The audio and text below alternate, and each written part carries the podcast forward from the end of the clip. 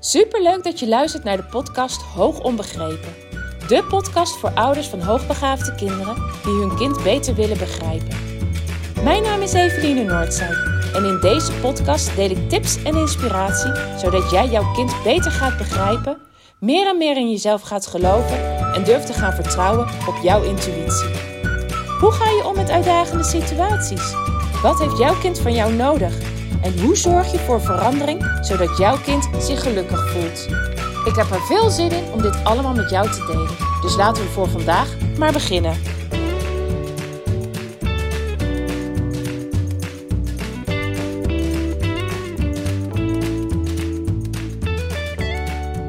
Hey, leuk dat je weer luistert.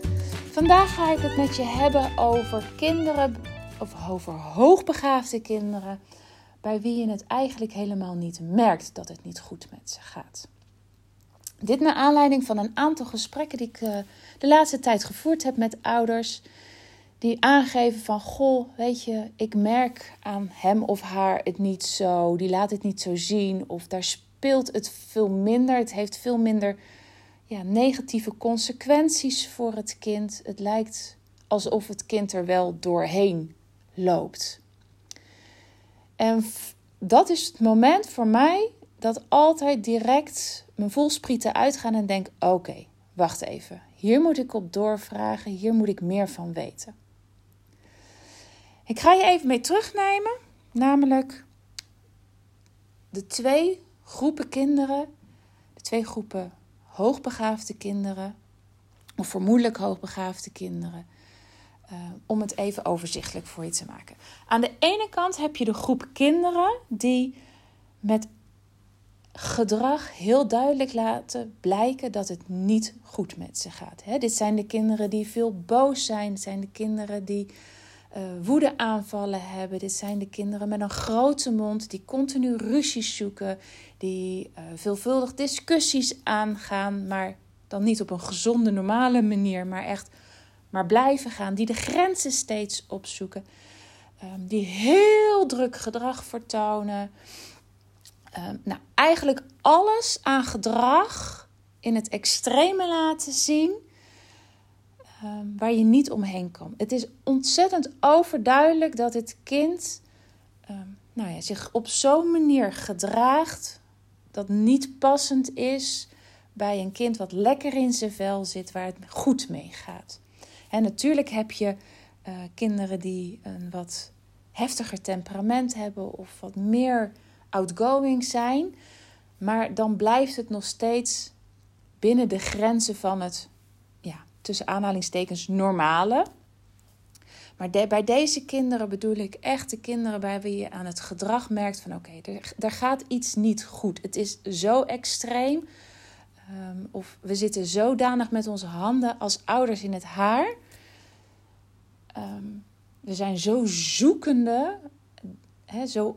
Wat ik heel vaak dan ook hoor. Zo was mijn kind niet voordat het die leeftijd had. Of voordat het naar school ging. Ergens voel je heel diep van binnen. Of misschien wel minder diep verstopt. Je voelt aan, oké, dit hoort niet bij mijn kind. Maar dit is wel gedrag wat heel erg openlijk is. Het is zichtbaar. En op het moment dat het zichtbaar is, dan is het voor ouders en ook voor leerkrachten vaak het signaal dat er stappen genomen moeten worden. En vaak zijn het ook deze kinderen die binnen een klas opvallen, waarvan een leerkracht op een gegeven moment zegt, oké, nu moet er iets gaan gebeuren.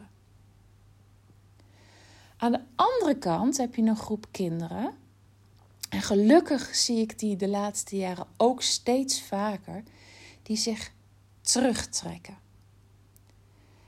Die, en dat hoeft niet in extreme mate te zijn. Maar waarvan je niet goed weet wat er speelt bij het kind. En dit zijn de kinderen waarvan we vaak, waarvan ouders vaak zeggen... oh, die hobbelt wel lekker mee. Of, oh, maar die is best prima gelukkig op school, hoor. Die doet gewoon wat hij of zij moet doen. En niks meer, niks minder. Het gaat er eigenlijk om die kinderen waarbij je waarbij er geen zichtbaar probleem is. Je ervaart niet dat er iets speelt bij deze kinderen, omdat het ogenschijnlijk, en hier benadruk ik echt ogenschijnlijk, goed met ze gaat. En daar schuilt het gevaar. En daar wil ik het vandaag heel graag met je over hebben. Daar wil ik het op toespitsen. Want op het moment dat er namelijk niet zichtbaar is bij deze kinderen wat er speelt en dat er iets speelt, omdat ze dat in zichzelf houden, wil dat niet zeggen dat het met deze kinderen goed gaat.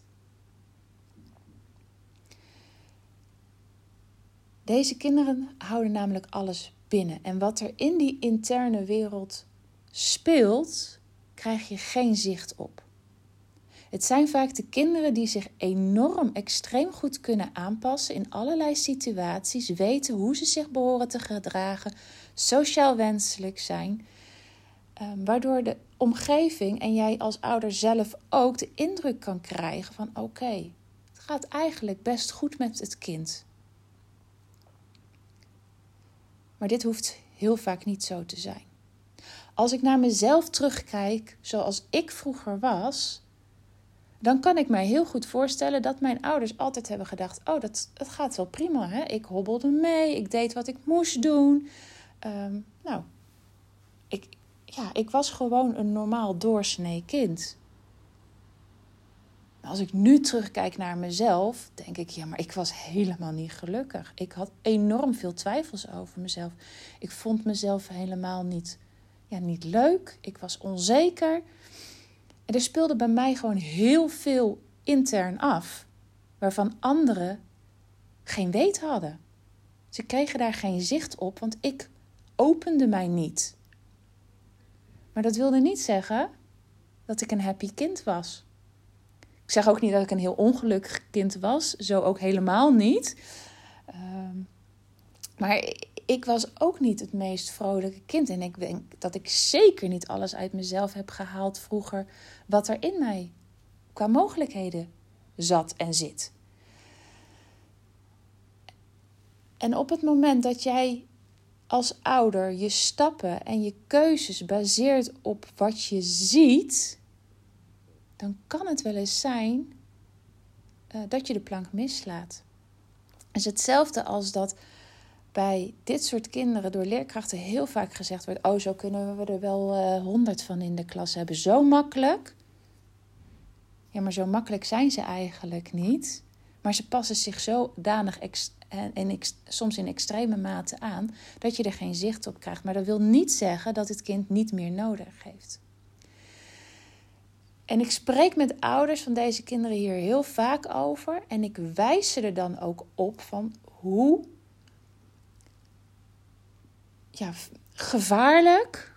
hoeveel gevaarlijker het voor deze kinderen is als we geen zicht op ze krijgen.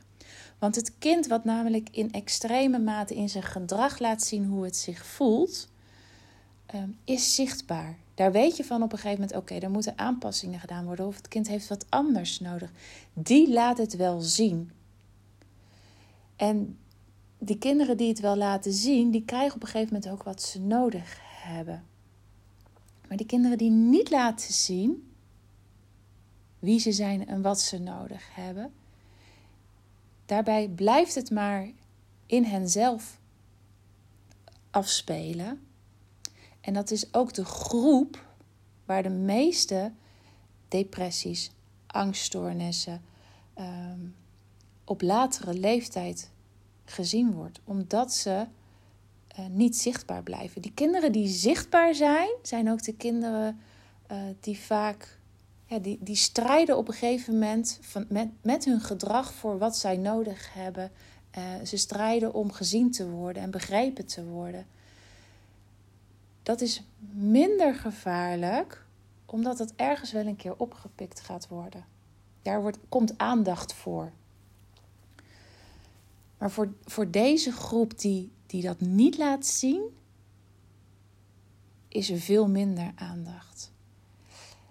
En ik vind dat voor deze kinderen dat er veel meer aandacht voor moet komen. Dat ze veel meer gezien moeten worden. Want zij hebben ook bepaalde behoeftes. En dit zijn de kinderen die, nou, zoals ik net al zei, dus dat er veel vaker psychische stoornissen op latere leeftijd ontstaan. En dit zijn ook de kinderen die zichzelf niet goed leren kennen. Die niet weten wie ze zijn. En dat is nog een flinke zoektocht hoor. Op het moment dat je tegen volwassenheid aanzit. Of misschien wel volwassen bent. Van wie ben ik en waar hou ik eigenlijk van? En wat kan ik allemaal? Als je altijd alleen maar geleerd hebt om je aan te passen. En jezelf dus daarmee ontzettend weg te cijferen. Ja, dat komt een keertje terug op hun bordje. En dan ja, ontstaan de problemen. Dus ik wil je er eigenlijk met deze podcast heel erg bewust van maken. Op het moment dat jij zo'n stil, voor het oog happy kind hebt, wat gewoon lekker meegaat en maar doet wat er van hem of haar gevraagd wordt. Kijk nog eens goed naar je kind. Is je kind echt zo gelukkig? Gaat het echt goed met hem of haar? En is het niet zo dat het misschien ook wat anders nodig heeft? Laat daar je gedachten eens rustig over gaan. En wil je er met mij over sparren? Dat kan altijd. Via de link in de beschrijving zal ik wederom de link naar mijn online agenda voor een vrijblijvend adviesgesprek plaatsen. Want ik vind het echt heel belangrijk dat deze kinderen op tijd gezien worden. Want hoe eerder je bij bent, hoe meer aanpassingen je kan doen, hoe meer het kind zichzelf kan zijn, hoe minder groot de kans later is dat ze problemen krijgen, hoe gelukkiger het kind is en kan blijven. Nou, dankjewel voor het luisteren en ik wens je een fijn weekend. Groetjes, doei doei!